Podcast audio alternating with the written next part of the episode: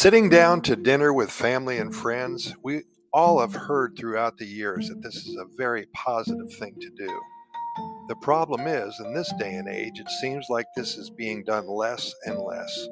We are all on our phones. We spend time with other people. Nobody's home, and if they are, they seem to be hanging out in their room watching Netflix. No time for family anymore. Just more of the day and night spent in our own social media world. That seems to be reality now. Even back in 2002, when I first set foot in one of the happiest countries on the planet, I noticed a sense of family existed here.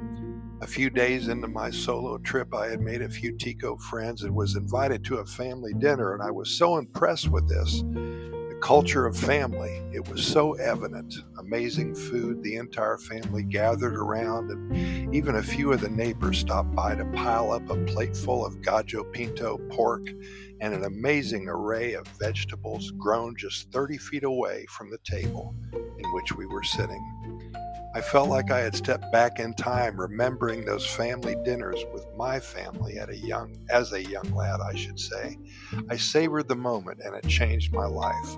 What a springboard for becoming a huge fan of Costa Rica, and it only took me a few days to settle in and to find my own little slice of paradise. The art of taking the time to assure that your family is together at dinner is magical. If you can swing it, either continue your tradition or start it up once again. The slowing down of mm. one's life is so important and has so many benefits that will enhance your quest for total joy and happiness. Discussing one's day with others, finding out how school was if you have children still attending, talking about the challenges of the day and also the successes of the day figuring out that life is short and these special moments become more important is a goal to achieve each and every day. This time together creates a valuable opportunity for family members to connect and bond with one another. We all realize one day what is lost when this sacred hour is not taken advantage of. That family bond is strong here in Costa Rica and it is indeed an integral part of the Pura Vida lifestyle. Generations come together daily.